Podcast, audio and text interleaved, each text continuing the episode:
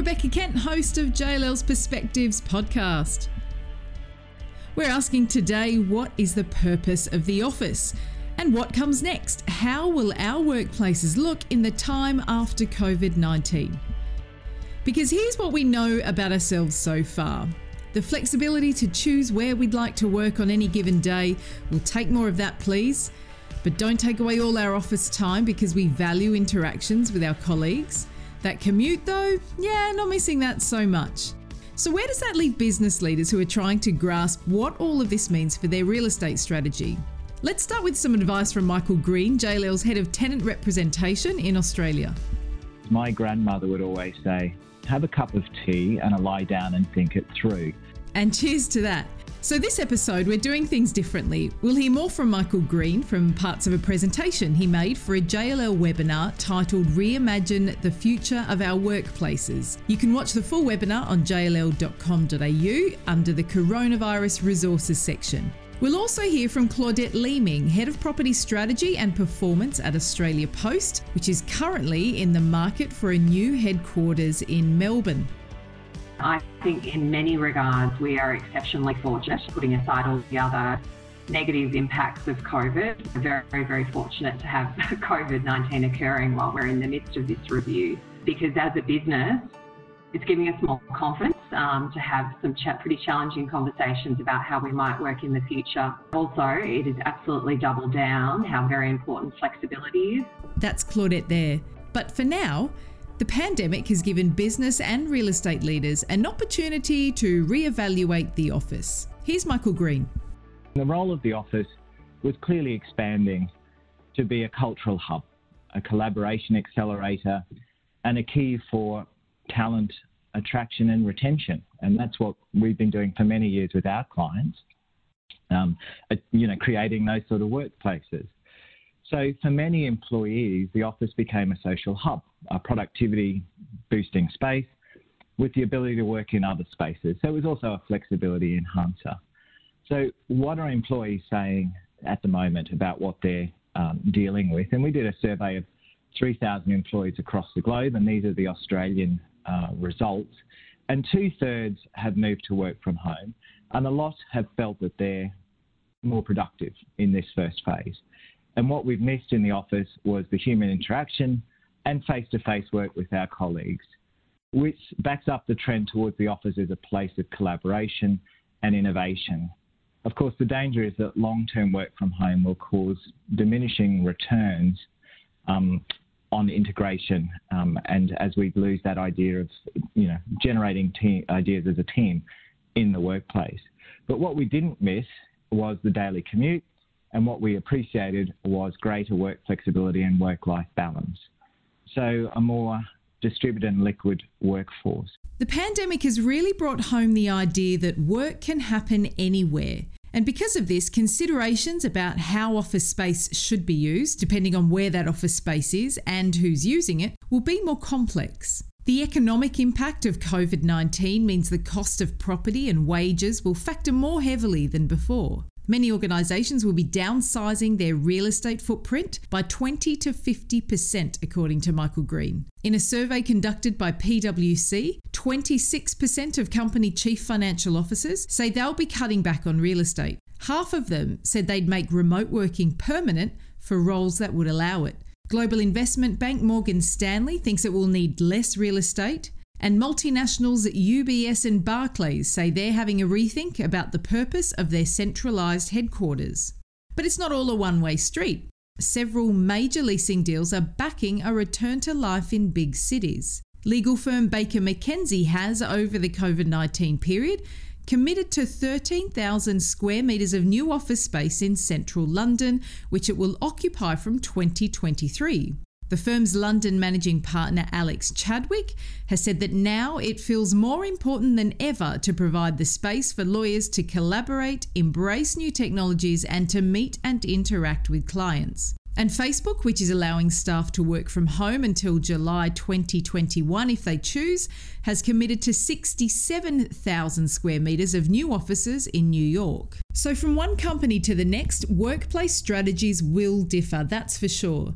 But where they'll align, strategists say, is on the health and sustainability of workplaces. And there'll be less focus on desks and more on experience. Then, how does it all look logistically? We're thinking that there are three possible answers here. And I'm thinking a hybrid solution, but there was a tweet from Twitter, and the woman said, promoting choice for our employees to choose how they want to work. That includes remote work or offices or a combination of the two. Everyone is different. No one size solution fits all.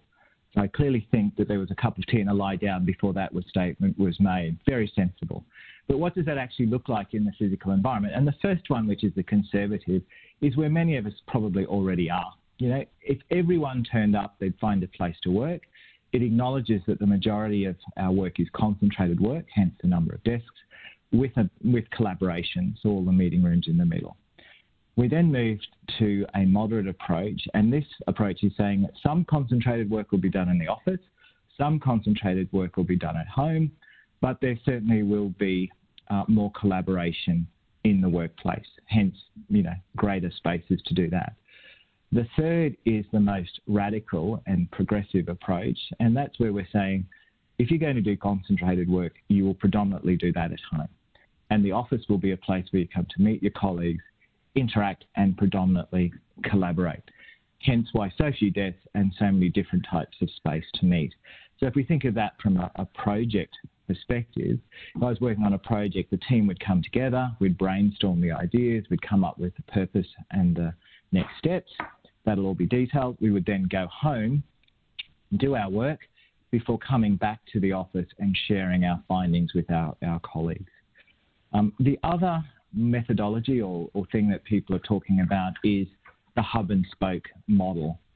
And there's been uh, some irony that in Melbourne we were actually re-centralising in many cases with people moving back to the CBD, whereas in Sydney there was already a trend towards some decentralisation. And the benefits of this are clearly a shorter commute, um, less use of public transport, and it provides a safe and compliant workplace close to employees' homes. Uh, it's generally more cost-effective space in the suburbs, and you know it works well in large cities with multiple commercial hubs. And I certainly see a role for co-workers in this kind of environment where they could provide these across cities and, and organisations could take space in them for their employees who live in that in that area.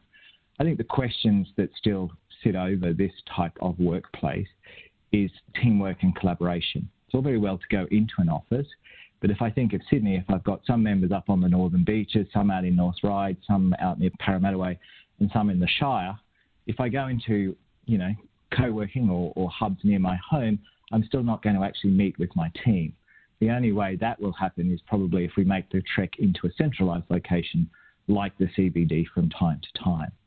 So let's put that into some real world context. Here's Claudette Leeming of Australia Post, who also considers how these workplace scenarios affect workers of different generations. Because today the workplace is a lot more complicated. Five generations are working side by side. So typically before COVID, um, our workplaces were occupied at about over 80% um, of their capacity. So in lay terms, you could say that for the majority of the workplace, they were still um, coming into the office five days a week or, or thereabouts. So um, uh, I think Michael uh, called that, uh, what was that called? Um, conservative, I think, roughly, uh, in his model. So we were conservative, um, so probably not surprising. So um, in terms of where we're at now, we are in the market to assess all our options for our um, Melbourne accommodation in 2024. Um, so uh, which is at the time um, is when our, current term at Bourke Street expires. Um, and, I think in many regards we are exceptionally fortunate, putting aside all the other negative impacts of COVID. We're very, very fortunate to have COVID 19 occurring while we're in the midst of this review um, because as a business, it's giving us more confidence um, to have some pretty challenging conversations about how we might work in the future. Uh, and also, it is absolutely doubled down how very important flexibility is uh, in our um, in driving flexibility into our accommodation, um, given it's still a very long-term significant uh, commitment we'll be making. Um, so I think with the with the global sort of working from home experiment, as it might be referred to. Um, it's been um, busting some myths for sure around who can or can't work productively from home.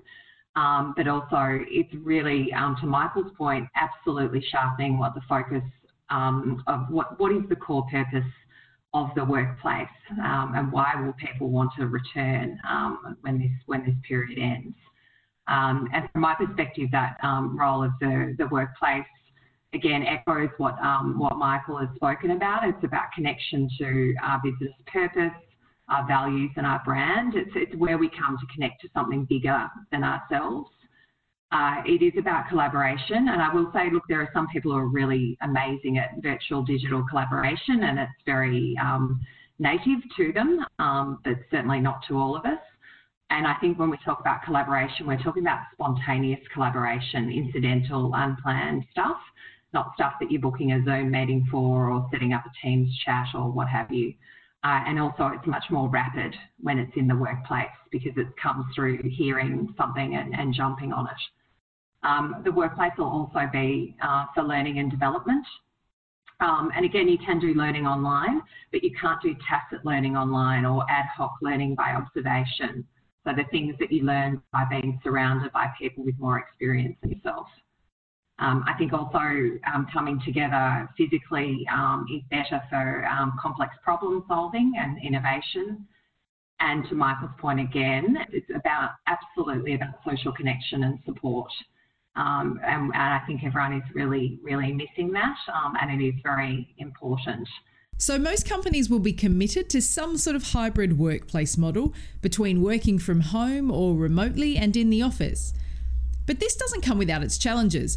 Without careful management of people and real estate, companies risk no one coming into the office on a particular day or not the right people for everyone to have the best possible experience, including the opportunity to soak up the company's culture. Those hurdles can be overcome, says Michael.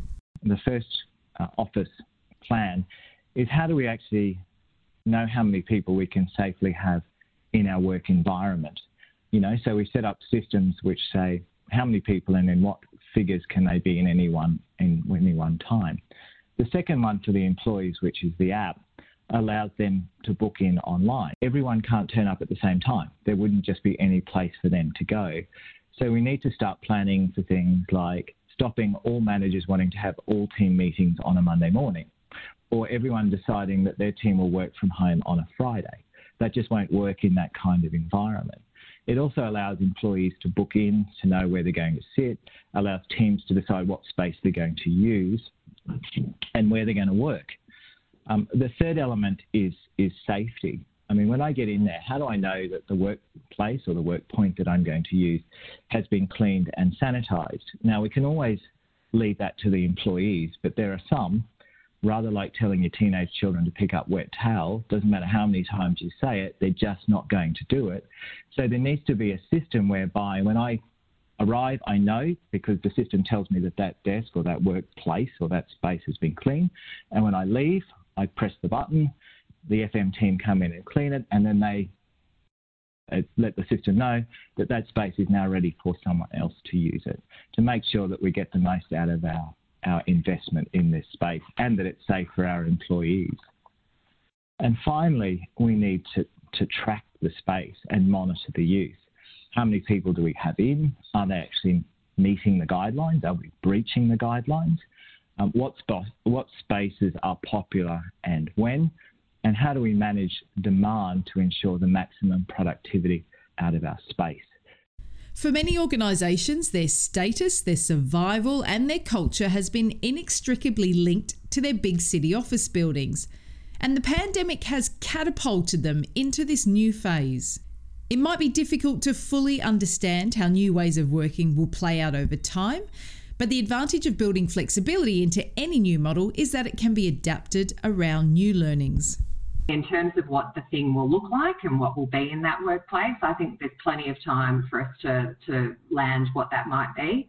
Um, because ultimately, I think as a business, you make a practical allocation of space, and then that space has to be carved up in a way that's very flexible and adaptable over time, and uh, and managed so that it's optimally used. So I think it's a very challenging and stressful time in many regards, but also it's an incredible opportunity to totally rethink the workplace in a very, very positive way. So it's pretty exciting. Thanks for listening. I'm Rebecca Kent, host of JLL's Perspectives podcast. I hope you enjoyed this episode. If you did, it'd be great if you could leave us a quick review on whatever podcast listening app you're using. I highly recommend watching the JLL webinar Reimagine the Future of Our Workplaces. Find it under the Coronavirus Resources section on our website.